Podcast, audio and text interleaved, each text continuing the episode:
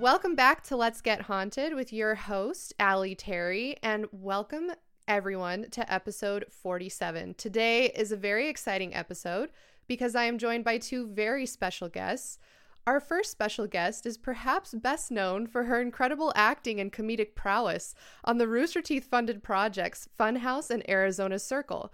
But she's also been known to produce, write, do stand up, and according to her wiki, she's also a Muppet enthusiast, which sounds pretty haunted to me. It's Elyse Willems. Welcome to the show, Elyse. I've never been introduced in a way that made me get emotional. that was so sweet. Thank you, Aly. Thanks for having me. Of course. Thank you for coming on. And next up, we have the equally talented comedian, writer, and creative director on Funhaus, Arizona Circle, Talking Stockings, and No Idea. And more importantly, his feet have 4.9 out of 5 stars on WikiFeet. So James Willems. Thank you for having me so close to that 5 stars. Fighting for it. Uh, so close. I think we just got to take some glamour shots of the feet and you'll be there. I think so. I don't want to mislead the people. I don't want like lighting to be the determining factor. I want it to to be my feet in a pure reg- uh, regular state. So. Raw feet that's great. We're we're all about that on let's get haunted. And if our audience is wondering why they both have the same last name it is because they are spouses and co-parents to their son benson. It's true. This is the best introduction i've ever heard in my life Benson, who may have seen a ghost I, last night. We're not sure. Yes, let's talk about that. So, you said that Benson got up last night to get a drink of water and may or may not have seen a ghost. So, he sleeps with us in the bed, and he's pretty good about sleeping through the night. Like, we've never had that many issues of him, like, getting up or, like, waking us up. And he's the last one out of bed and stuff like that. But he's an old man dog. He's an old man dog. And so he doesn't normally get up except for when he falls off the bed, which has happened a couple times this year. Um, but yeah, last night he he just kind of popped up around 1:30 a.m. Got some water and then stood awkwardly staring. Just staring in the hall. Yeah, we had an we had an episode on here where we were talking about how animals can see ghosts. We had a listener write in about their opinion on this. And apparently, if you have a dog you the ghost can't get you because the dog will stop the ghosts from entering your home. So oh. maybe that's what Benson was that's doing. Great. Maybe it's not early onset dementia. he was just protecting He's you. defending us. That doesn't sound yeah. like Benson, but maybe.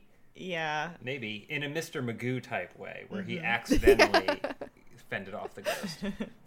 right. He just wanted to play, but what he was really doing was saving your lives. Yeah. um and I do want to make a quick note to our listeners. If you follow us on Twitter, you already know this. But the reason why I am not joined by Natalia today is because she has heard this story already, not once, but twice. Because we tried to record this episode a couple of weeks ago with special guest Steven, and he lost the audio twice, Great. as he is prone to do. Great. So I could not put them through that again. I said, after five hours of recording, I was like, we need to get some some fresh ears, some fresh minds on this story, because after after a while of hearing the story, you're just like pretending to be scared, and then it's not fun anymore. Yeah, for sure. Yeah. Well, you so I really know, appreciate just, you guys. Just for your own sense, I can see the waveform. I have the audio right in front of me and so we'll know oh, if but something goes hang on. wrong. Steven Steven just walked through the door. Oh, oh he says he'll handle oh, it. oh hang on. He's reaching for the keyboard. He's hitting stop no, this is my nightmare. I know if this if something happens with this audio this time, then we just know this story is it's way cursed. too haunted. True. It's cursed. No one is allowed to hear it anymore. But I think that more likely than not, the story isn't cursed. Steven is just cursed. well, we're honored to hear it. I'm excited. Yeah, yeah, I'm excited. Well, let me start with some questions that we like to do with our guests just to get a baseline of where you guys are at. First question Do you guys believe in ghosts? What are your opinions on ghosts? Well, my, my opinion on ghosts and the afterlife and the like, I think is in flux and always changing as I get older and mm-hmm. I change. Um, I am not a religious person, but I do think that things are connected. You know, we're all composed of matter. When we die, I think that matter goes back into the universe. Um, and so I do think that there, like, there's there's so much wild stuff that happens in our world, natural phenomenon that you would that you would look at and think like, wow, this is, you know, it's it's the reason why um, early people came up with stories because they didn't have this, the scientific evidence. But I do think that there is maybe some natural phenomenon Hmm. that that paranormal could be part of. Yeah. If that makes any sense. Yeah. No, that makes total sense. What do you think, James? I mean, I feel somewhat similarly, but I would probably maybe even go a little bit further away from like the fact that like matter or whatever might compose something like a phenomenon even type thing. I just think the brains are such complex organs that like there are people who perceive things differently. Like everyone perceives things differently. And so for me it's like, well, what's the difference between a ghost in the traditional form and someone having some sort of you know biologically induced hallucination brought on by That's whatever else too. thing you know? So like like at a certain point i don't it's the matrix phenomenon. What's the difference between being in the matrix and not knowing and being out of the matrix? So like i feel like there's definitely the brain can do whatever it wants to so it doesn't delegitimize the spookiness of those types of scenarios though No, yeah, that's a really good point. And we've talked on this show before about yeah, does it make a difference? If you're perceiving something to be reality, then then does it matter if it's real or not? It's real to you. So when you're ranking paranormal phenomenon, how do you rank aliens in in relation to ghosts? Do you think aliens are more likely, less likely? Uh, well, to me, aliens are a different type of phenomenon, mm-hmm. and I think that there is probably life out in the universe, but I don't know that we'll ever meet it, or if it exists in any iteration that we recognize. Really, Yeah. I feel like just based on odds, like there has to be life out there Yeah. somewhere in, in the massive Right. expanse of the universe, right? but when it comes to like aliens versus ghosts, I'm definitely on the side of ghosts. Like I'm more interested oh, oh, yeah, yeah. in that phenomenon. Oh, got it. yeah. What about alien ghosts? Oh, I never no. thought about what happens when aliens die. could, you, could you imagine being an alien on some planet li- like billions of light years away, dying, but then you're resurrected as a spirit in this world? Like, how confusing that must be. Ugh. Can you imagine getting probed by an alien ghost? Would that no. be better or worse? I refuse. I refuse. um, what about curses? We talked on this show about the Kennedy curse, for example. Do you think that curses or cursed objects or cursed bloodlines could be a thing? I don't think that I, I, I don't think that I am of the curse camp. You're not. I don't think so. I think think so. the Kennedys sowed some of what came back that's to them. that's my thing. When you think about that family, you're like, okay, well, you created all these opportunities for just misery to follow you. You know, like I'm probably never going to be cursed to go down in a plane flying over some sort of place because I probably won't be on a private plane anyway. You're not going to have me lobotomized. Exactly. yeah, yeah. Yeah. so Yeah, they created more opportunities for tragedy to befall them in ways that the average person yeah, would never have the ability to do. What about what about cryptids, which would be like Bigfoot, mermaids, uh, the Yeti? What do you guys think about that? again, I don't know that I'm really. I don't know that I necessarily believe in that. So much of that has already had like the dude who was Bigfoot was like it was me, and then he died. you know, like so so much of it has already been explained, and like it kind of feels like like old mythology where they had like Scylla and Charybdis. And they were like, it's a 12 headed mm. monster that would like rip men off the boats and destroy the side of the ship. But then if you go there now, you're like, oh, it's a bunch of jagged rocks. Like that makes sense why they would explain it in such Right. a harrowing way. But- Yeah, I think there. Right, or a mermaid's just a manatee. Yeah. Yeah, exactly. Yeah, I think there definitely are creatures that are parallel Mm-hmm. to those cryptids, because there are like just massive, uh, like aquatic life under Mm-hmm. the ocean that you would see and be like, oh, that's probably what they thought, you know, Nessie was akin to. Mm-hmm.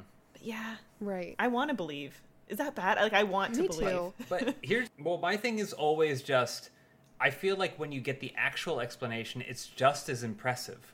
Like again going back to just a bunch of jagged rocks and a really like high tide over off the coast of mycenae or whatever like what went into creating those scenarios is kind of just as impressive as the final thing. Like a mermaid cool while cool imagining like a hot chick above and a fish below is Hot not fish any below. hot fish below excuse me yeah um, is not is not any less impressive than the biological functions that create say a manatee You know, like Right, At yeah. some point, at some point, a dog was like, "I'm gonna go for a swim" and never come back, and then like a million years later, there's manatee, and I'm like, that's like that's kind of cool too, as much as magic is.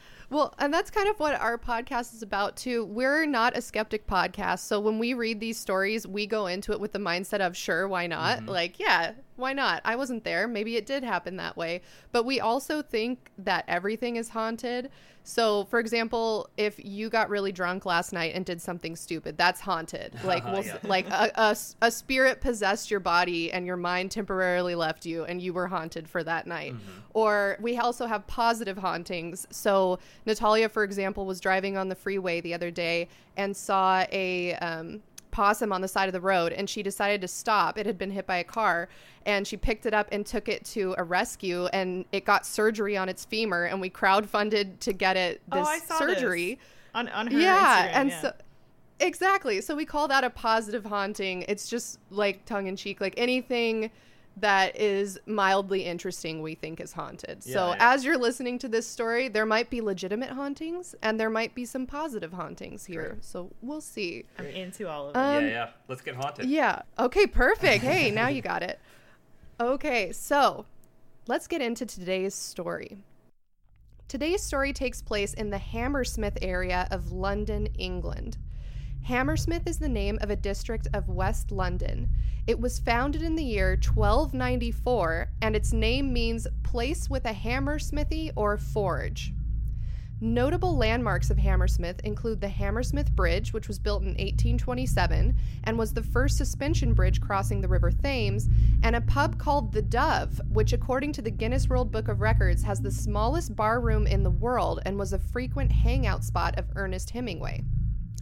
Hammersmith has been featured in some notable literature throughout history, including Charles Dickens' Great Expectations, when main character Pip moves to Hammersmith with the Pocket family in the second stage of the book. And in modern day England, Hammersmith is one of the region's main commercial and employment centers and has for some decades been a center of London's Polish community.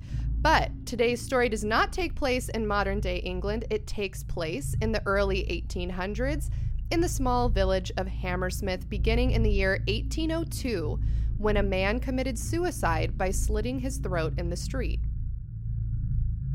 The unnamed man was then buried in Hammersmith churchyard, despite the fact that the belief in England at the time was that people who died by suicide could not be buried in consecrated ground because if they were, their souls would never be at rest. That's interesting. That's a twist. Now, to understand this story, you need to understand the superstitions that were prevalent in England at the time. So, at the time, they did not have the same understanding that we have now of suicide, and so it was considered both a sin and a criminal offense. And often those who committed suicide were buried at crossroads with their head facing downwards. Medieval and early modern Europeans believed that the souls of the dead resided at these crossroads and would build shelters and wooden booths for their souls to stop and rest in. The spirits of suicide victims were thought to be dangerous and able to enter the living world if not buried properly. When they weren't buried at crossroads, suicide victims might also be buried in so called, quote, execution cemeteries, burial grounds used to inter those denied a churchyard burial, including criminals, the unbaptized, and suicides. The deceased often lay on their sides or in a prone position with their limbs akimbo, decapitated, or interred with bound hands, the so called deviant burials. And I'm going to send you guys a picture of what a deviant burial looks like. Don't worry, there's no gore. That's right. I just want to. Can I just put it out here? I, I want to state right now that I want a deviant burial. I, I'm requesting a deviant burial. That's what I want. You're going on record. So I sent you guys two photos, and since we are an audio only podcast, to our listeners, I will be posting these on the Instagram account when this episode goes live. But I want Elyse, if you can describe the first photo that came through. Yeah, there's a skeleton, and it's uh, in a plot of dirt. Uh, it's it's face down, as you as you described, legs and arms akimbo, so kind of like bent at the knees. Like it basically looks like this body was just dumped in this shallow grave, and that was kind of the extent of it. It, it looks like it looks like when you've had a really long day and then you get like back to your place and you're like, I just need a and you just Gotta fall lie down down, for on 10 the couch or the bed or whatever. Just like, like it's like, it's like Right. yeah, like this woman found this grave and said just Yeah. ten minutes. which makes sense grave. if it's a suicide and someone was like, I just found this life to be utterly exhausting and I just need to lie down. right.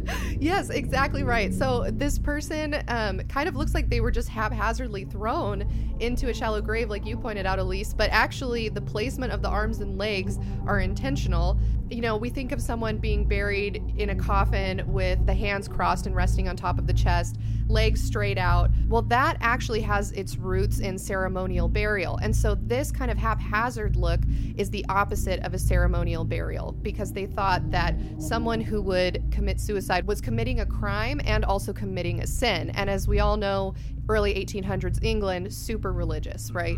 Then the second photo I have sent you guys, James, if you want to describe that to our listeners. Yeah, so it's it's a bunch of bones again lying in what appears to be a pretty shallow grave, um, and it looks like it's lying on its back. Except the the only the only thing, the slight detail that I could find is off. Is that instead of the head being attached to the neck, it appears to be resting between the shins.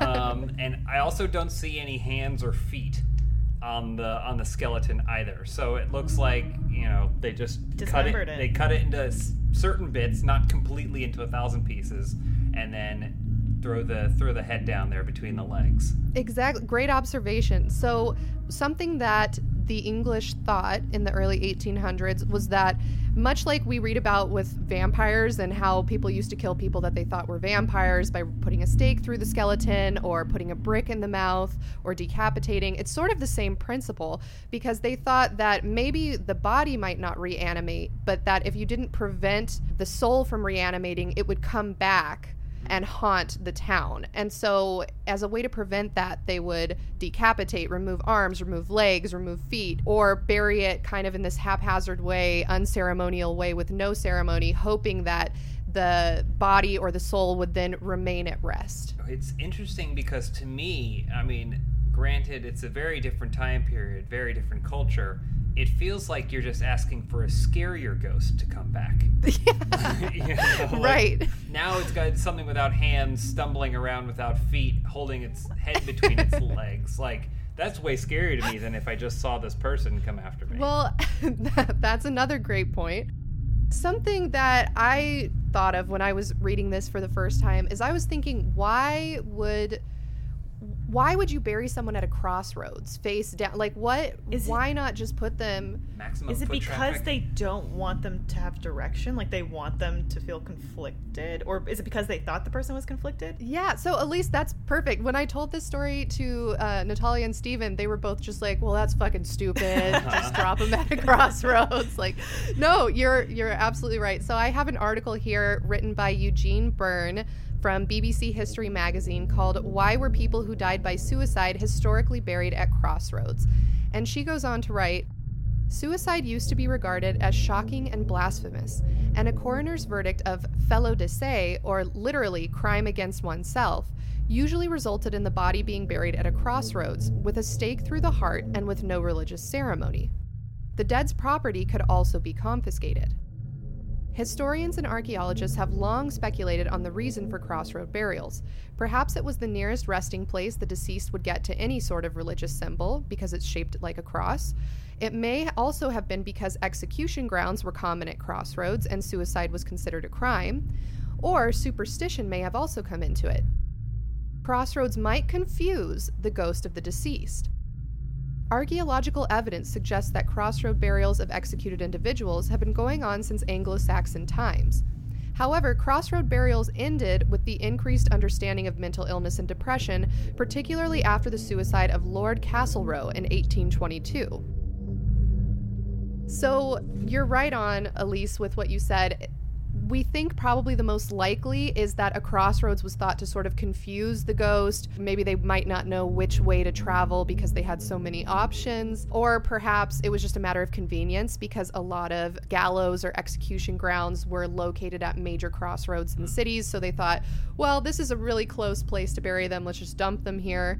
Or if we're being exceedingly nice or giving the villagers the benefit of the doubt, maybe they thought, well, we can't bury this person in a church graveyard, but a crossroads is shaped like a cross, so let's give them something. Yeah, interesting. That's optimistic. I like yeah, that. I, like that one. Knowing what I know about uh, 19th century, early 19th century villagers, I'm going to say eh, probably not that one. Maybe not. And not only were suicide victims buried in this way, but also the bodies of outlaws, those killed by lightning, and unbaptized children were thought to have souls that could neither enter the world of the deceased nor become incorporated into the society of the dead.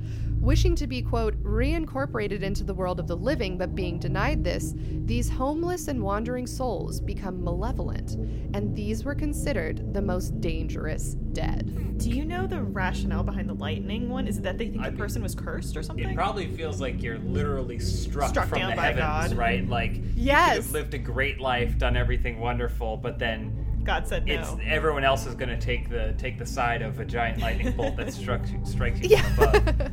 Wow. Yeah, that's exactly right. That seems so mean, right? Like you're a great person, you're just living your life, and then you get struck by lightning and now you're haunted. Mm-hmm. And so I was researching it, and this story doesn't take place in Greece, but in Greece, they thought that it was literally Zeus hitting you with a lightning bolt, mm-hmm. and they would just leave the bodies wherever they were struck as like a reminder to everyone hey, you need to follow what Zeus um, wants us to do. And if you don't, then this is an example of what could happen to you. And so they weren't that extreme in England. They didn't just leave the bodies to rot where they were struck, but it was the same principle. Like you said, James, they thought that God himself was literally smiting people. Yeah. And so because of that, they didn't deserve a churchyard burial.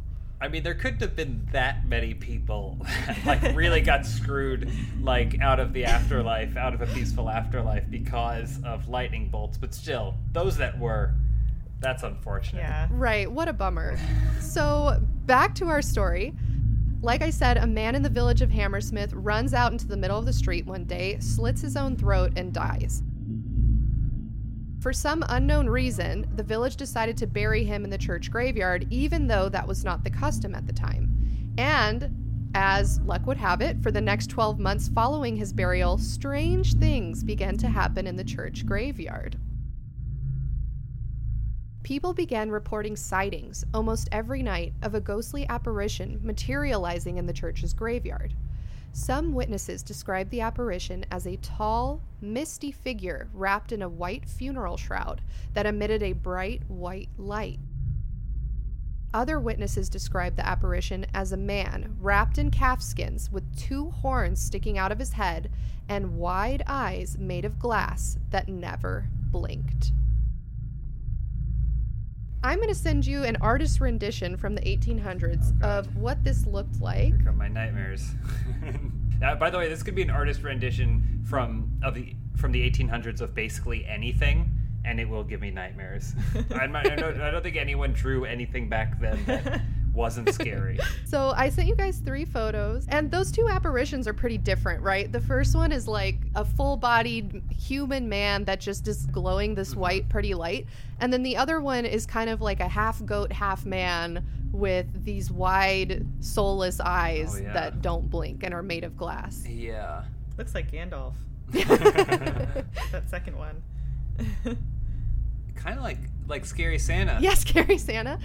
The first two, I'm not sure what order they sent to you guys in, but the first two should be um, the apparition of a man in a white funeral shroud, and then the very last one, if you zoom in, should be the goat man. Yeah, there's the goat man. Yes. He looks like a like a lame uh, comic book villain that maybe got one issue and then you never saw again. Um, yeah. So, which one's your favorite between those two?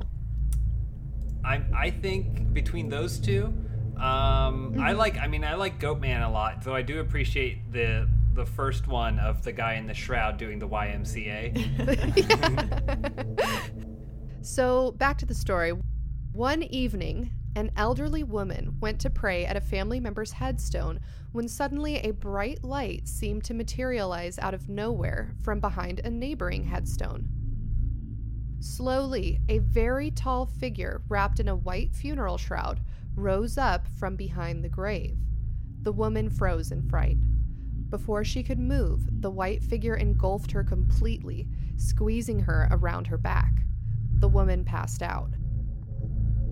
The next morning, a villager spotted the old woman, still unconscious in the graveyard. A group of men carried her to her house where she regained consciousness and told them what she had seen. Two days later, she died in her bed, having never recovered from seeing the ghostly specter. A few weeks later, a pregnant woman was walking by the graveyard on her way home at night when a bright light caught the corner of her eye. She turned to see what it was, and at that moment, a transparent man emanating a white light rose up from behind a gravestone and grabbed her in the same way that the old woman had been grabbed. The pregnant woman passed out immediately. When she came to, she was surrounded by villagers asking her what had happened. She shakily explained what she had seen before dying right there next to the graveyard. About a month after the death of the pregnant woman, a wagoner was driving his wagon, which was being pulled by eight horses and had 16 passengers in the back, when the figure of a half goat, half man, with horns and large glass eyes, suddenly appeared on the side of the road by the church. The phantom frightened both the wagoner and his horses so much that he lost control of the wagon and almost overturned, which would have almost surely killed all of his passengers had he not regained control in the nick of time. A few weeks after this sighting of the spirit, the town brewer, Thomas Groom, was walking home when he saw the ghost himself. He recounted the story, which was documented by authorities, and reads as follows I was going through the churchyard between 8 and 9 o'clock with my jacket under my arm and my hands in my pocket when some person came from behind a tombstone, which there are four square in the yard behind me, and caught me fast by the throat with both hands and held me fast. My fellow servant, who was going on before, hearing me scuffling, asked what was the matter. Then, whatever it was, gave me a twist round, and I saw nothing. I gave a bit of a push out with my fist, and I felt something soft like a great coat, but nothing was there.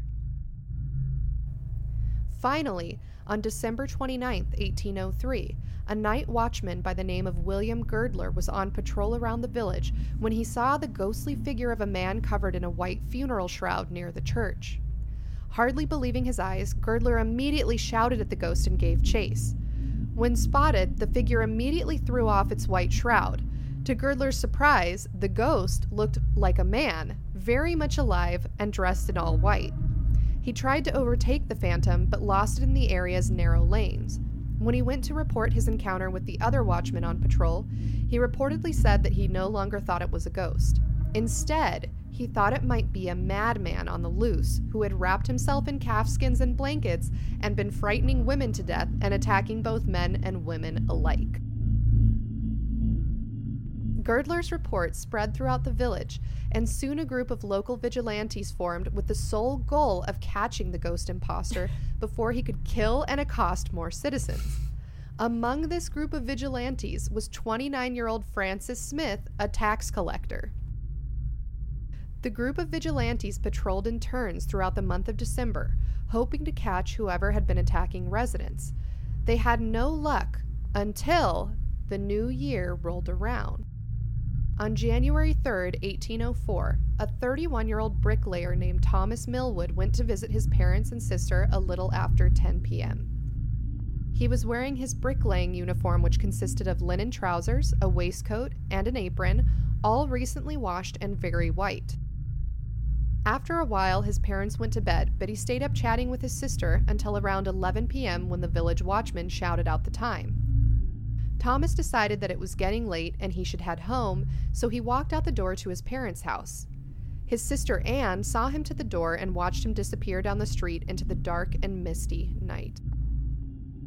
Soon, she heard a man yelling and gunfire. She called out her brother's name, hoping to hear a response, but there was none. She ran and woke her parents up, telling them that Thomas had just left for his house and that she had heard gunfire. Anne found Thomas lying dead on the ground, his face covered with blood and his jaw horribly disfigured. Taking his hand, she urged him to speak, but there was no response, and she realized he was dead. Anne remained at the scene, holding her brother's hand and weeping. Already surrounding the body of Thomas Millwood was a small group of men, which included wine merchant John Locke, night watchman William Girdler, and tax collector Francis Smith. Smith, it turned out, had shot Thomas thinking he was the ghost. he was committed to Newgate Prison to await his trial. Although Francis Smith's trial took place over 200 years ago, the criminal court transcripts of his trial were meticulously recorded and preserved, and you can read them online to this day. So, Elyse and James, since both of you have acting experience, and Elyse, I know you do a really great Keira Knightley, I thought, hey, let's make you guys work on this episode and act out the courtroom scene. Yes. So, oh, I have Oh, emailed transcripts to you guys. Your parts are highlighted. Okay. I'm going to be the attorney. James, you're going to be most of the male witnesses, and Gotcha. Elyse, you're going to be the female witnesses plus a couple male witnesses because there are quite a few people. Excellent. So, before we start reading this transcript, what are your guys' thoughts and feelings so far about this case? I mean, it doesn't. I mean, I guess, I guess it could be someone in the village that's just terrorizing people. Well, the fact that one of the like it's like this person, old woman, uh, and then and a pregnant woman were like, a ghost attacked me, and then one dude's like, I saw a guy, and is I went, hey you, and he threw the sheet off and went running. it's it, it's like okay, well that's that's like a different thing. At first, the first story I was like, oh man, like you know, I wonder. It's an older woman, and they don't know biology and stuff. With so like maybe she had a stroke, and it's like you know when the blood vessels pop in your brain and you just go down. You like, and they're all dying afterwards. So like, I don't even know how you explain dying from fright. I say Anymore. goat man. But but it could You just say be a goat man? man. goat man. It could be a goat man for sure. I mean, Um, the the added element of Francis Smith pulling the trigger and and killing Thomas Millwood, like that's a whole other layer yeah. too. Okay, so to me, it sounds like so far, Elyse, you're more on the paranormal side when it comes to this story. And James, it sounds like you're more on the skeptic side. So that's good to know where you guys are at so far. Let's see if reading the court transcripts and hearing the rest of the story changes your mind at all. Now, before we start reading the transcripts, I just want to give a disclaimer and say that I do human resources, so I cannot do an English accent, but Okay. you guys, I'm going to Okay. make you work. All right. Oh, okay. I've got I'll a tell you whenever- accent for the. Oh, I don't even know what that was. well, well, well.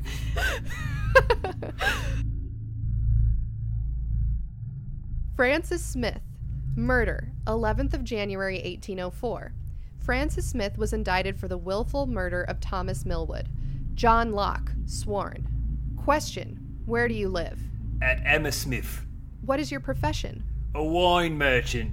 Do you know anything of the manner in which the deceased came by his death? On the third of this month, at half past ten, I met Francis. He informed me he had shot a man who he believed to be to be the pretended ghost of Hammersmith. There had been such a rumor, had there? For a considerable time, I went with him and the watchman. Did the watchman come up to you? The watchman was in the company was in company with me. We went up Cross Lane. All three of you? Yes, and Mr. George Stowe with us. It's a cross lane that crosses Black Lion Lane and Beaver Lane. We saw the deceased lying apparently dead. Mr. Stowe consulted what was to be done with the deceased. We sent for the High Constable and ordered him to come down to see what was to be done. What appearance had the body of the deceased? No appearance of life. Did you observe the head or any part of the body? I observed the head. It appeared to be shot on the lower part of the jaw, on the left side. What did the prisoner say? He seemed very much agitated. I told him what I thought of the consequence of firing. He said he had fired and I and didn't didn't know if it was that person. It was an extreme dark night. The prisoner appeared very much agitated, and I advised him to go to his lodgings. Did he say anything had passed between him and the deceased? He said he had spoke to him twice and received no answer.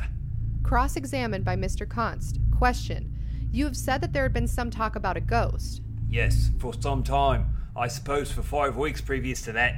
Had you, among others, ever seen the figure? No, I had not. You know, I believe, however unfortunate it has turned out, that almost all the young men had gone out, Yes, several parties had gone out. which was publicly known and talked of. Yes. The dress of the phantom had also been described. Yes, and corresponding very much with the dress of the deceased. And what was that dress? Linen trousers, entirely white, washed very clean, a waistcoat of flannel, apparently new, very white, and an apron which he wore round him. His, trousers, his trousers came down almost to the edge of his shoes. And what was he? A bricklayer, I am informed. I did not know him. Court, what was reputed to be the appearance of the mischievous person? In, in white sometimes, and sometimes in the skin of a beast, a calf skin, or something of that sort. From the communication of the prisoner, you knew of the unfortunate accident? Yes. You observed he was in great trepidation. Yes, wonderfully so. So much so that he could barely speak. Do you recollect whether, in the discourse, he told you of the conduct of the deceased and what he did? He said he had advanced to him and irritated his fears or something of that sort. That he called out twice and the figure advanced to him and raised his fears more? Yes, and which was the case certainly. This lane is described as a very dark lane, correct? Yes, very dark. And it was a very dark night? Yes. I understand the lane is enclosed between two hedges? Yes, and if it was a light night, it would be dark in the lane, though it is not wider than from me to you, which is about four yards. You could not perceive anybody on the other side of it. The prisoner, I understand, is in the excise? He is. You have known him for some time. I have. He lives just by me. Did he surrender himself afterwards? Directly. I advised him to go to his lodgings. He went, and afterwards, when they called to him, he came down directly, but he wished to surrender himself in the first instance. He said, First, I wish you would take me into custody for or send for somebody. What is his disposition? A very mild one. And a man of humanity? Yes? Generally esteemed? I don't know anyone that has any reason to say anything against him. He is generally liked. Girdler sworn. So this is a new guy. Okay, alright. Question. Question. You are a watchman at Hammersmith? Yes? You you went with Mr. Locke on the third of this month? Yes? Tell me what you observed with respect to the deceased. I saw him saw him laying up back on it uh laying upon his back on the lane. In what condition was he? Laying on his back quite straight. What did you observe with regard to his person? Did he appear to be alive or dead? He was quite dead. Did you observe any wound on him? No farther than in the jaw. What sort of wound? Just on the left side. It appeared as if it was done by the shot. Tell me everything that you heard and saw. I was called by Mrs. Honor at the White Hart, and Mrs. Smith came up there after he had shot the man. Was that the occasion of your going to the place where the man was shot? Yes. What did he say or do? We met Mr. Locke and Mr. We met Mr. Locke and Mr. Stowe at the corner of Black Lion Lane. I went down with Mr. Smith. What did Smith say to you when he came there? He said he had hurt the man. I said, I hope you have not hurt him much. He said, says he, I have, and I feel very bad. You and Mr. Locke and Mr. Stowe went to the deceased? Mr. Smith and I went first, and Mr. Locke and Mr. Stowe came up immediately afterwards. Did Smith desire you to go? Yes. What passed when you came to the place where the deceased lay? Nothing passed then. Did the prisoner say anything? I don't remember his saying anything further about it. What did you do when you got there? Carried him to the Black Lion. Had you any meeting with the prisoner in Beaver Lane that night or any night before? I met with him at the corner of Beaver Lane that night, and he said he was going to search after the ghost. What time was it when you met him there? About half past ten, I said. I would come round after I had cried the hour and, the, and search the lanes, and we would take him, if possible. We agreed if we met uh, if we met in the lane to say who comes there. Friend, advance, friend. What did you do? I went upon my own business. Did you hear the gunfire? Yes, just before I came to Black Lion Lane. What did you do upon hearing the report? I did not take any notice of it because I hear them every quarter of an hour, almost all night. Do you mean that you hear guns fire frequently in the nighttime? Yes. What did you do then? We took the body to Black Lion Lane. Did you meet any young woman as you were going to the White Hart? No. But you said before to the justice that you did.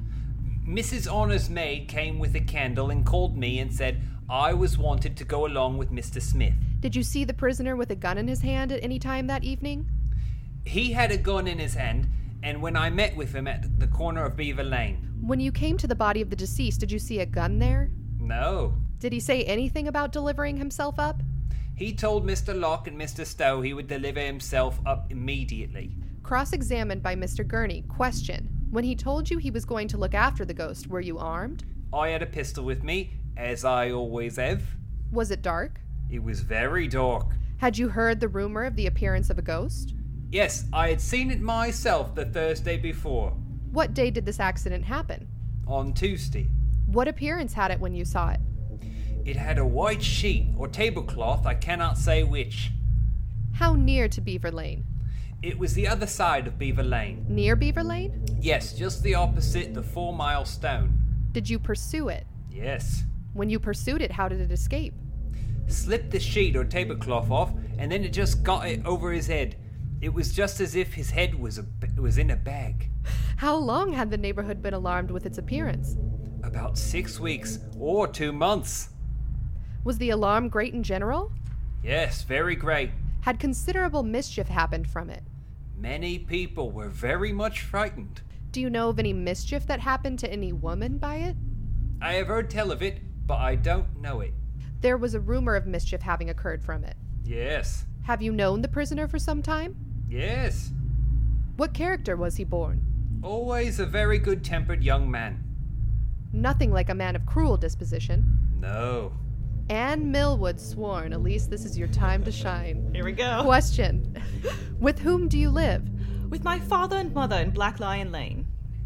The deceased was your brother, I believe? Yes. Be so good as to tell the jury what you know relating to this melancholy affair.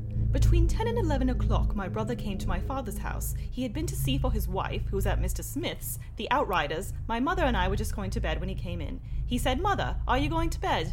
I made answer, Yes. Thomas, is your wife come home? He said, No, she will not be at home for half an hour. I said, Will you come in and I will sit with you?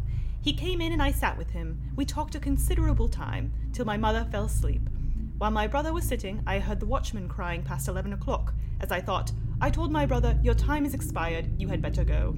He did not attend to me, but sat for a considerable time. I said, You had better go, it is dangerous for your wife to come home by herself.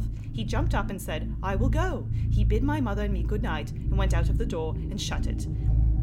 As soon as he was gone, I jumped up and went to the door. As soon as I got to the door, I heard a voice say, Damn you! Who are you? And what are you? Damn you, I will shoot you! And whilst they were speaking, the gun went off, and I saw the flash of fire from the gun. I went from the door and called Thomas as loud as I could, three or four times, but nobody answered. I went into my mother and said, I do think my brother is shot. I did not stay for an answer, but went up to my father, who was in bed, and said, Do get up, for my brother is shot. He would not believe me, and then I went into a room adjoining, and awakened a young man.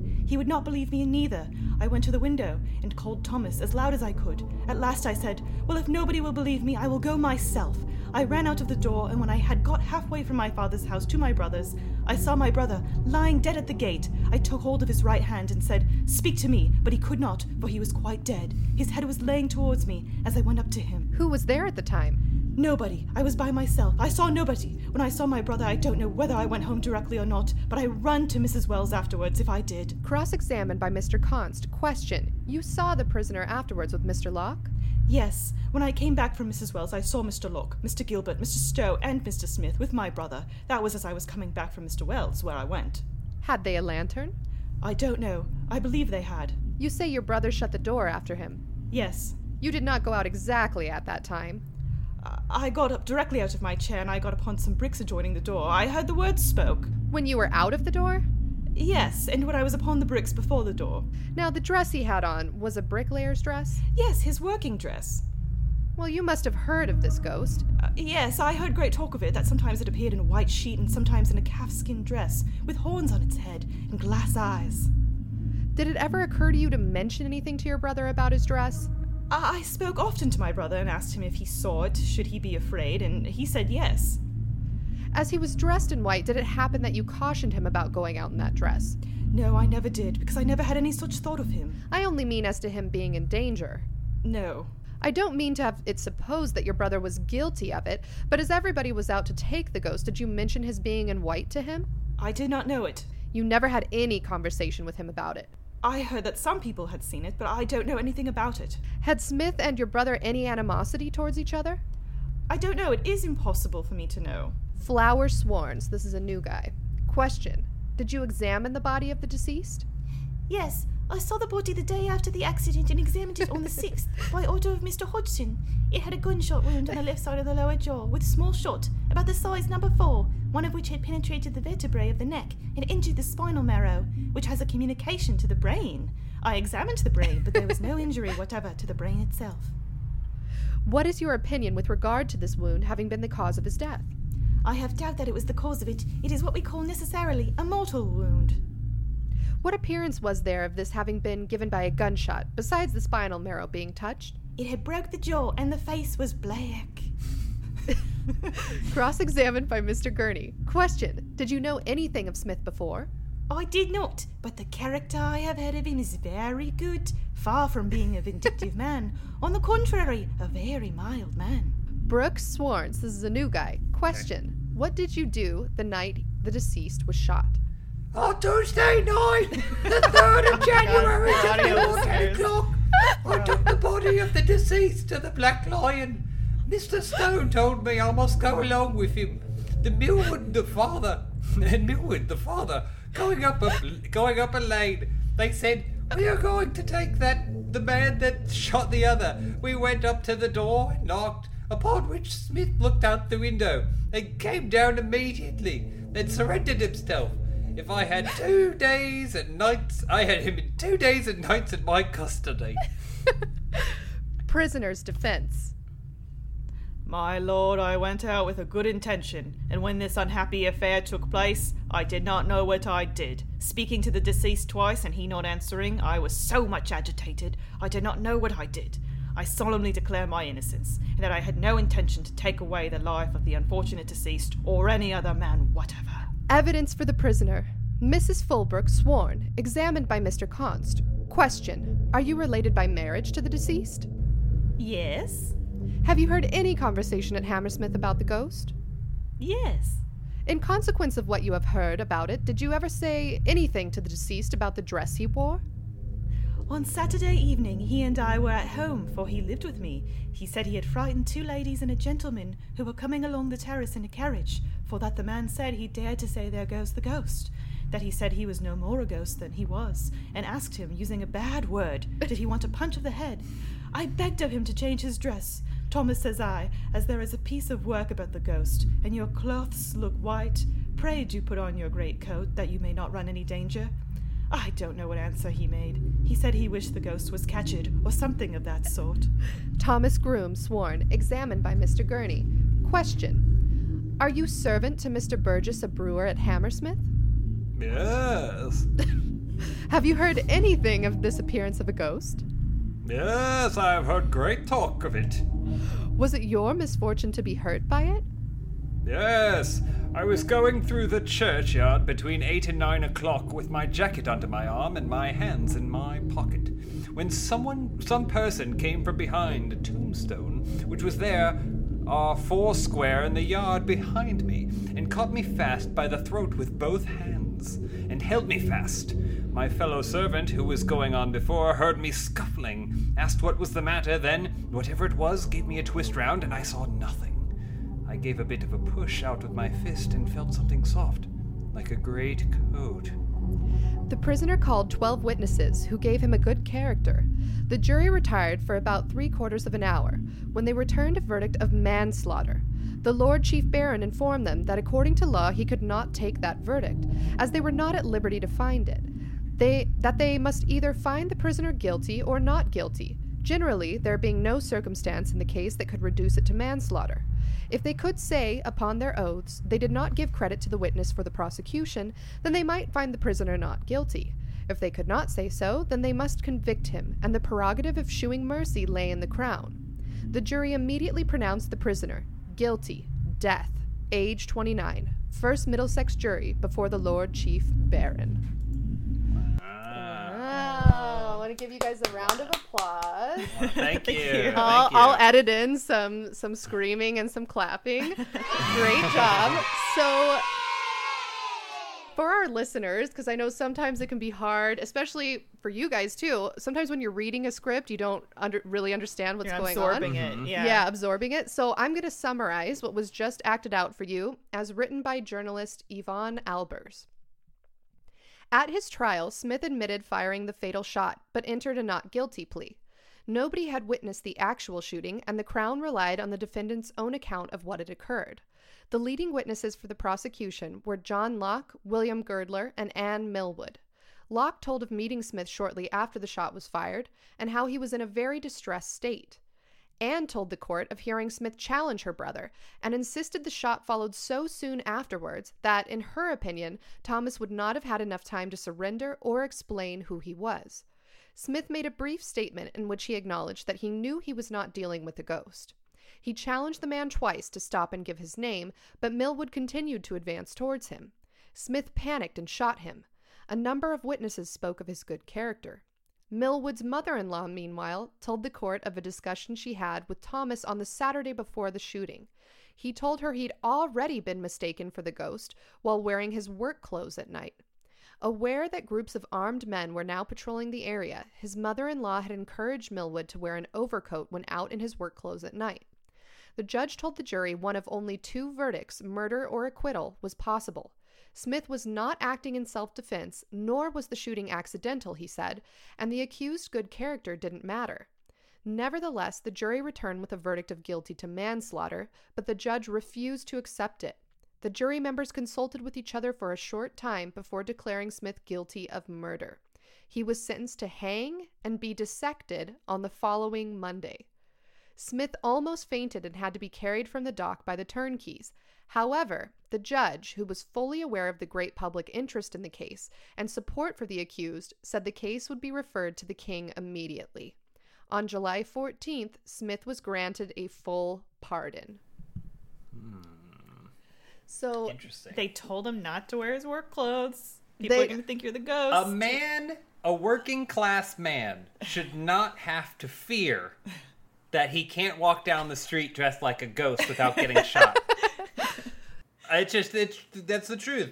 He was dressed like a ghost, and so even if you dress like a ghost, I don't think your first thought should be getting shot because the idea of getting sh- like shooting a ghost to kill it is pretty stupid too. but are you tempting If- fate dressed as a ghost He should- when you know that he- there are people hunting the- for a ghost? The only fate he was tempting was the prospect of someone tossing like holy water on him as he walked by, or some sort of actual ghost remedy type thing. right. I don't know.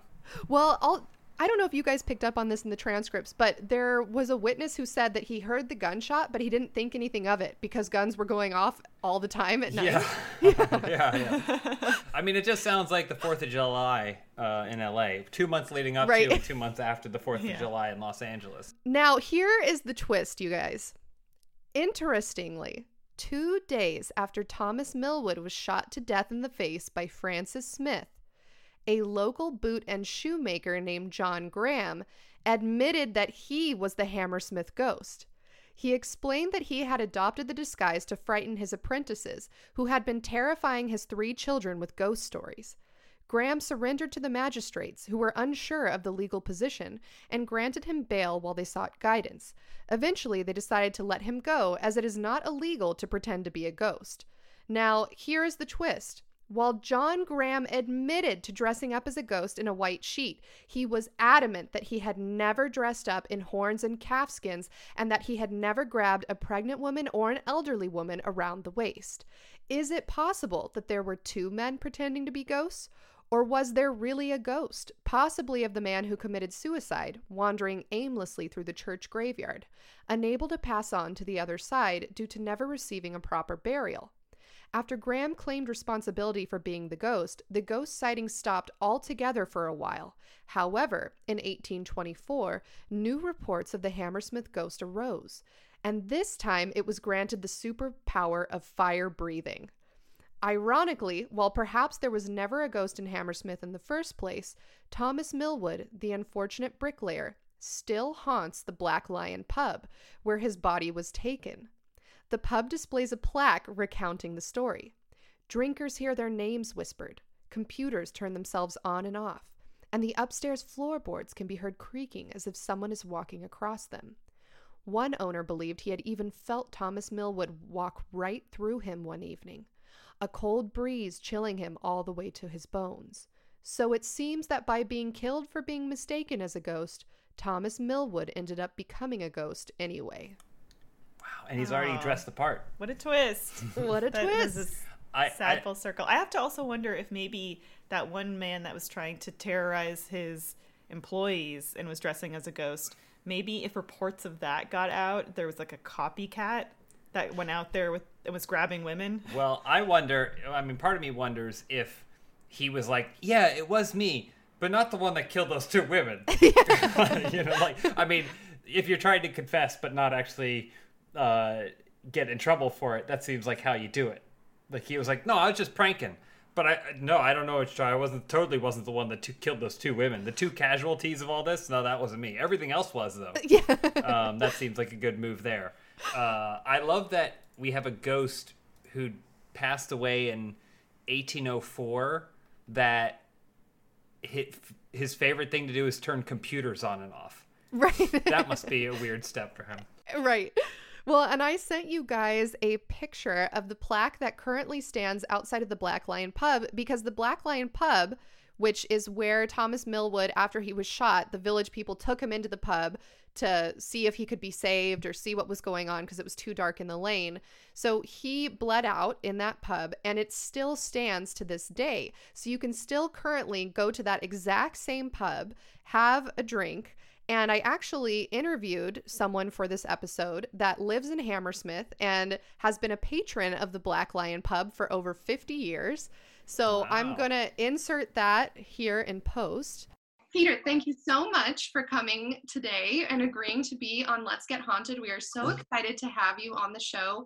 And we're discussing the Hammersmith ghost, the haunting and the murder of Hammersmith Ghost, and all of the lore surrounding it. And I would love to introduce you to our audience first. So if you want to talk a little bit about your relationship to Hammersmith and um, where you grew up and your relationship to the Black Lion, we would love that. Well, I was born in Hammersmith Hospital, so which is quite away from here, but it's uh, nevertheless Hammersmith Hospital. I lived in Bayswater at the time uh, in a beautiful house.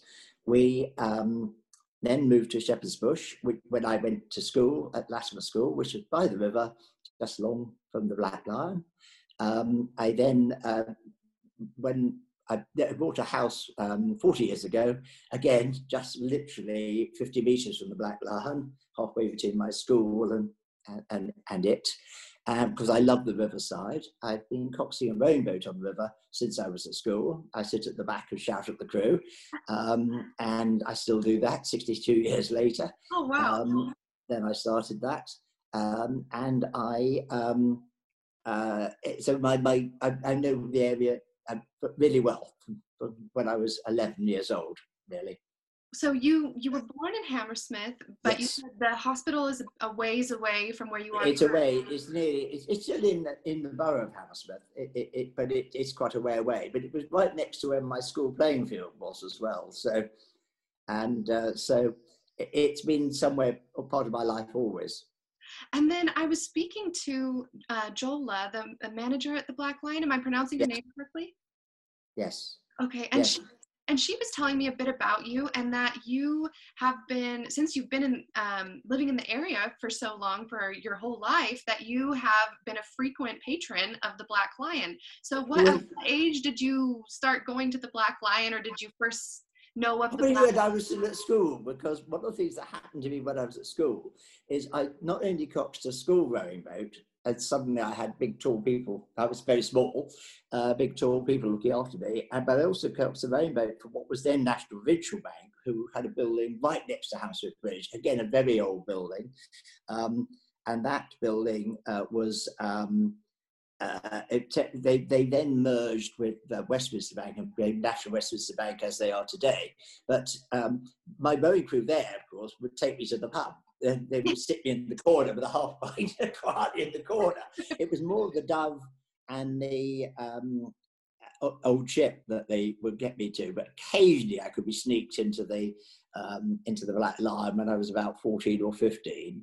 Uh, they were more difficult, the Black Lion. They were more fussy about me. but they did. Most of the pubs didn't really care how old you were in those days.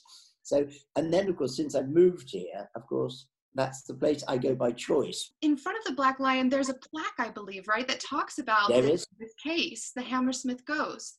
And do, you, do you recall when uh, that plaque went up, or do you recall when the first time you saw it was?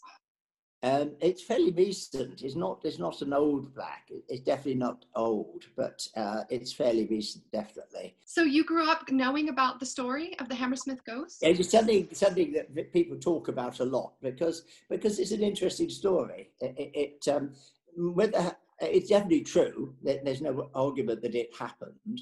So um, it's not a myth. It, it, it, it's a truth. It's a definite. You know, there, there is records of the trial of the person who shot him and so forth. So Yeah, I was reading those court records, and I was reading in those records that um, the body of Thomas Millwood, who was mistaken for the Hammersmith ghost, yes, it was laid out in the Black uh, Lion. was, is that correct? yes, because So that's where he came out of to to go ghost hunting. Oh, okay. So when, so the uh, Francis Smith, who shot Thomas Millwood, he came out of the Black Lion. Yes, basically the story goes, uh, and I think maybe we ought to set the scene because we're by the river. It, it's not so foggy today, but even when I was at school, it was incredibly foggy around here. And I like to think it was a foggy night, but nothing says that. But I'd like to think it would have been foggy. Uh, and the story goes that, uh, that, that, that, that there was a sighting of the ghost in, in St Paul's churchyard, and that's about 800 meters away, um, t- maybe a kilometer away, um, down the river. Um, and uh, so the, I, the, the, I don't know how near to the Black Lion this happened because uh, they were drinking in the Black Lion, and for whatever reason, he had a blunderbuss with him, according to the story. and he went out to ghost hunting. That's the story.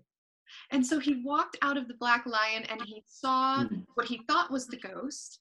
Yes, Thomas Millwood was dressed in his all white bricklayer's uniform. he he was dressed. He was a bricklayer, and he was he was covered in dust and wearing white. So yes, and I like to think it was probably foggy. So they carried his body into the Black Lion um, Yes. after he was deceased.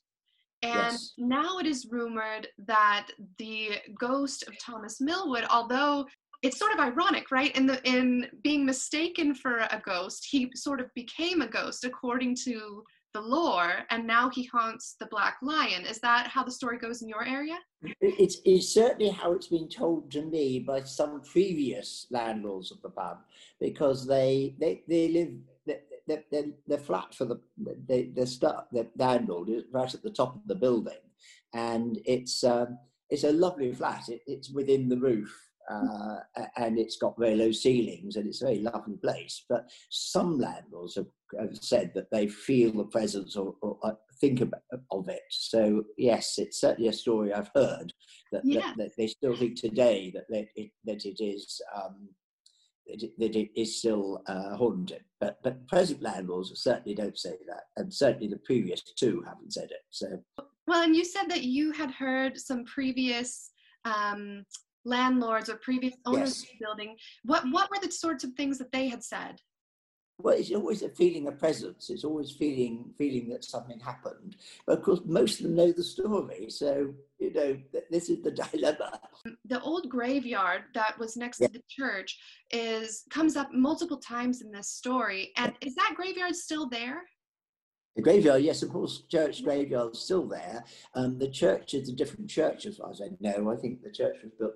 There was a church then; it was rebuilt later, and unfortunately, it's got a flyover going right across it, the churchyard. house a flyover. Um, but also, we have Chiswick uh, Church, which is uh, further along from us. That's got a very historic graveyard as well. And again, that is of the period. And again, there would have been a pathway going along there at the time. So, So, uh, in in a lot of the stories um, that I was reading about um, the church and the graveyard in Hammersmith, um, they were saying that it just seemed like a lot of people were walking really late at night by themselves through the graveyard. Would that have again, been again, again, I think they would have avoided the riverfront, um, and also, it, as I say, it's the Great West Road, so um, it, it, it's it used to come. I mean, what is now the, the Cromwell Road extension and Talgarth Road extension? I mean, the, the, the road goes literally all the way from central London out to Bristol.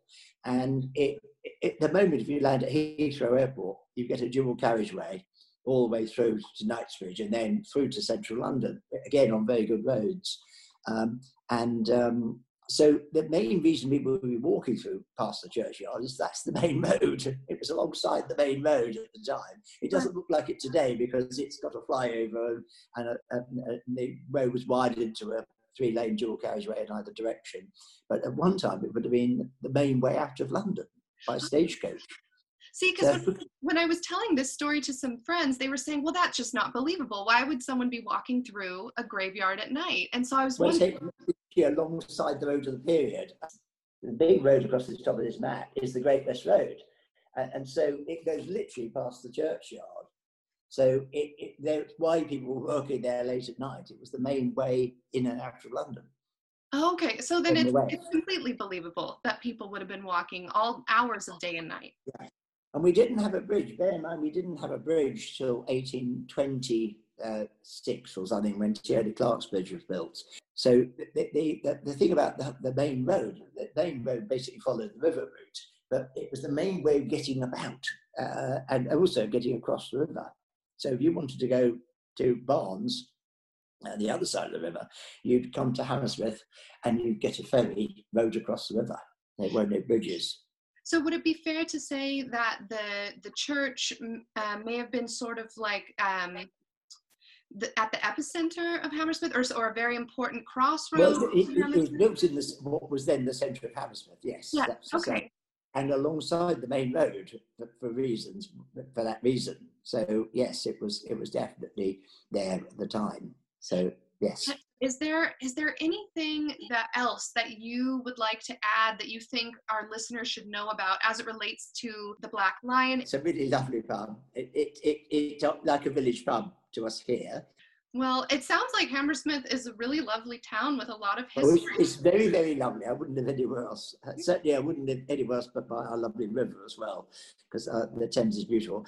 Well, is there anyone that you'd like to give a shout out to, or anything you'd like to plug? No, no, I'm not saying anything like that. But I say if you're in London, do come to the Black Lion. It, it's a wonderful pub. It's a, it's on the way from Heathrow Airport into central London. It's very easy to stop off there. And you go literally right past the end of Black Lion Lane, which is cut in half by the motorway, but um, by the main road, forms the motorway. Um, and uh, it's a lovely place to be. And we've got a lot of lovely buildings, and we've got a very, very beautiful bridge. Well, I hope that the pandemic ends soon and that I hope it does. It, and that we can all travel again and, and visit the Black Lion. Yes, please. Lovely to see you if we do. Yes, it's really lovely talking to you. Really, really lovely talking to you. Oh, and so I've learned things I didn't know, so I'm very pleased with that. well, so go if you have time and you can send me um, some of those photos you were showing. I'll certainly send you the photographs. I'll certainly do that. Amazing. Thank you so much, Peter. Thanks very much. So, if one of you wants to read aloud the plaque that is currently affixed to the front of the Black Lion pub that I texted you. The Black Lion, formerly known as the Black Lyon with a Y, a public house has stood on this site for well over 200 years, originally a piggery, piggery. which, by the way, is what we refer to as our apartment. oh, right. um, it is reputed that the pig farmer started uh, brewing beer for himself and his friends. This proved so popular that it overtook his agricultural interests as his main occupation. The Hammersmith ghost started haunting Black Lion Lane and St. Paul's Churchyard in 1804. One night, an excise officer, Francis Smith, filled his blunderbuss, which is also the name of our apartment, blunderbuss, um, with shot, and himself with ale before killing. Uh, filled himself with shot and, and ale before killing an unfortunate white clothed bricklayer Thomas Millwood, whom he. I believe it's something had. covered by a leaf uh, had maybe had mistaken. had mistaken for the ghost. It was uh, at, at the, the, Black Lion. At the Black Lion, that the body was taken and an inquest held later. Thank you. Yes, so now the Black Lion is thought to be haunted, and this case is significant for a couple of reasons. Um, on this podcast, we've only had one other story that I think kind of maybe has some parallels to this one, and it was the case of the Greenbrier ghost, which happened in, in the United States in the early 1800s, where basically the story from that one is a woman was murdered. Nobody knew who murdered her. Then her mother had a vision where her daughter's ghost came to her and told her the story of her murder and who had murdered her. And this testimony of the ghost was allowed at trial. It was the only time in US history that the testimony of a ghost was allowed at trial. And the murderer was uh, convicted based on this testimony. So I thought this case kind of has some parallels because it's, we kind of think of the paranormal and the legal system as never crossing over but Yeah. they did. This they kind of crossed over. And this case also introduced an important question into UK law. Should someone be held liable for their actions if those actions were committed under a sincere misunderstanding? According to author Jane Alexander's article published in The Londonist entitled The Time Someone Shot a Ghost Dead in Hammersmith, she writes Over time, the curious case of the Hammersmith ghost faded into history, but the questions raised in law by Smith's attempted defense remained open. The implications of it were finally clarified during a case in the early 1980s.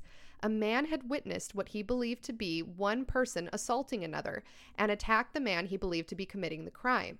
However, it turned out that the alleged assailant was actually taking away the other person on suspicion of theft and was not attacking him. The person who had intervened was convicted of assault, but appealed on the grounds that he genuinely believed that the victim was the one committing the crime, even if that was a mistaken belief.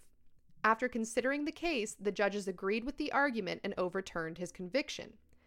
And according to an article written in The Independent, today, two, over 200 years later, up to 50 attorneys and followers of the paranormal will meet outside the Black Lion pub in Hammersmith, West London, where the bricklayer's body was taken, to celebrate the case. The Wow. Ghost the Ghost Club, the country's oldest paranormal organization, was co-founded in 1862 by Charles Dickens and had the poet W.B. Yeats and Siegfried Sassoon as members. Alan Murdie, a barrister and the chairman of the Ghost Club, said that the case was so fascinating because it bristles with legal and supernatural interest. God, I want to join the Ghost Club and go Yeah, I with know. them there. Yeah. So I'm going to read my sources and then I would love to hear your guys' closing thoughts on this For sure. case. So, my sources for this episode are a textbook entitled Cultures of Death and Dying in Medieval and Early Modern Europe, edited by Mia Korpiola and Anu Lahtinen, Wikipedia, which is our favorite source on this podcast. Crime Magazine had an article titled The Hammersmith Ghost and the Strange Death of Thomas Millwood, written by Martin Baggoley. The court records for this case can be found at oldbaileyonline.org, which is an online archive of London's Central Criminal Court from the years 1674 to 1913. People magazine in New Zealand had an article entitled True Crime The Hammersmith Ghost, written by Yvonne Albers. TheLondonist.com had an article entitled The Time Someone Shot a Ghost Dead in Hammersmith, written by Jane Alexander. Real-British-Ghosts.com had an article titled The Strange Case of the Hammersmith Ghost. LifeDeathPrizes.com had an article titled Inside the Hammersmith Ghost Murder of Thomas Millwood by Caroline Helder. I also bought a book called Deviant Burial and the Archaeological Record, written by Eileen M. Murphy. HistoryExtra.com had an article titled Why Were People Who Died by Suicide Historically Buried at Crossroads by Eugene Byrne. Independent.co.uk had an article titled Killing of Ghost Brick Layer is Marked by Lawyers, written by Arifa Akbar. And The Case of a Ghost Haunted England for Over 200 Years, written by Kelly Buchanan on blogs.loc.gov. And last but not least, an interview with Peter, a patron of the Black Lion Pub for over 50 years. Shout out to Peter. Thank you for talking to me. Those were all of my sources for this episode. That is the case of the Hammersmith Ghost. Closing Wow. a thoughts, you guys. Yeah. I think, like the lawyers, it's fascinating from the perspective of looking at murder, son's intent, mm-hmm. because that's a that's a big thing. Where, like you're saying, or like you were saying, Aly, if if there was no intent, mens rea, if you will, should someone be found guilty? Like that that is such mm-hmm. a complex question. It is a more such a complex morality question that I don't personally know the answer to. But the fact that this precedent goes back to what is sort of a silly case, Yeah. being, you know, someone think being confused as a ghost Yeah. is pretty interesting. Yeah, for sure. I mean, I think it's funny that this is the case that like kind of spawned it because this one seems a little bit more cut and dry to me because because he was like like one dude with a gun and another guy with a brick like was like I'm just trying to go home, man, and he's like back ghost spirit and then like fires a blunderbuss at him or whatever, you know, like so but it is funny how it's like but I I don't I guess I guess in this case Smith would have believed that he was not necessarily a ghost, but a creepo who was hanging out in the cemetery grabbing women. Maybe Right. though. Right. I think that maybe some of them thought there could have been a genuine ghost. Yeah, but it did they seem were like they that, were actually ghost hunting. that that militia kind of formed after one dude was like, "Man, I saw him throw off the sheet and go running into the alley." Like, like he's not a ghost. He's not a goat man. I'm still left with the questions of Goatman. What what is Where that did that come from? Yes. that See, man? that's a good point because basically in this story we have we have this guy that committed suicide. Let's not forget about that guy. That that Yeah. really mm-hmm. happened. And at the time it was a genuine belief that you can't bury people in consecrated ground if they commit this crime against oneself. But he was. Somebody decided, took pity on him. Maybe we don't really know the story of why they did this, but maybe his family um, said, well, you know, please do this for us. There's a lot of speculation about maybe he was like a great guy in this small town and they didn't want to do this deviant burial where you chop someone's head off and chop their arms off and bury them at a crossroads. And so, for whatever reason, somebody took pity on him, buried him in this churchyard. And that created already a lot of uncomfortableness or discomfort among the village people who sincerely thought, okay, it's just a matter of time before this guy is going to come back and start haunting us. Yeah. So that's the first thing we have to remember. Then we have two variations of the apparition. We have this guy in calf skins with glass eyes, like they describe them as marble, like black marbles that never blink, um, with horns coming out of his head. And then we have a guy in a white sheet. The white sheet guy allegedly is this guy Graham, who was a bootmaker who was mad that his apprentice was scaring his kids. So for some reason, he made the leap from I'm mad that my kids are scared to let me scare this whole village. But he mm-hmm. claims that he was only wearing a white sheet. He never caused anyone any bodily harm. We know that these two women died. Now, to your point, James, I mean, one was really old. We don't know how old. Could it have been like a heart attack? Like she just got scared and had a heart attack? Now, the other woman was pregnant, and we know that back in the day, pregnancy was kind of a death sentence a third of the time Yeah. because of all the complications and lack of modern medicine. So maybe it was something like that. Then we have this wagoner that almost crashed and killed 16 passengers who saw a goat man on the side of the road. Mhm. Graham says he never dressed up as a goat man. Thomas Millwood could not have been mistaken for a goat man because he was all dressed in white. So yeah, I mean, what what is the story here? Could there really have been the spirit, the lost and wandering spirit of this poor man who committed suicide and didn't get a proper burial? I Maybe mean, he the- came back as a as a goat man. the accounts can't really provide an explanation and we can't seem to come up with one means you know it's not off the table i'm still questioning like why graham went to that extreme like did he not just consider i'll have a conversation with my employees say stop scaring the kids or did he just go from 0 to 11 and say i'm gonna get the sheet That's how Graham I'm has gonna always him. operated. Graham has always taken it to 11. because it, it seems like there's a missing step there where he could have just asked them to stop Well, but let me tell you this: Right. Graham came from a shoemaker family, but he made boots.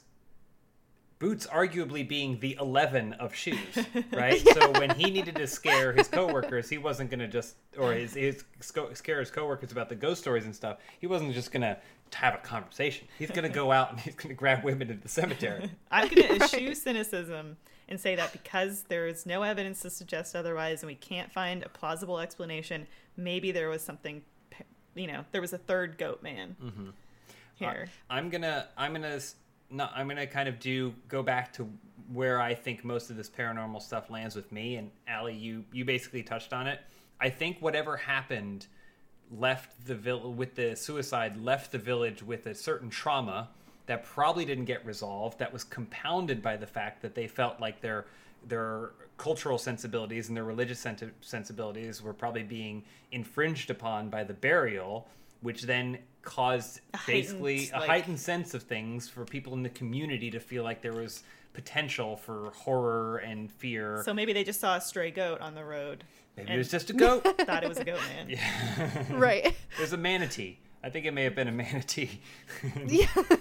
A Maybe it's one of those things where a man and a goat are crossing the road at the same time and they line up just From perfectly. angle. Just Yeah, perfectly. Yeah. Yeah. Uh huh.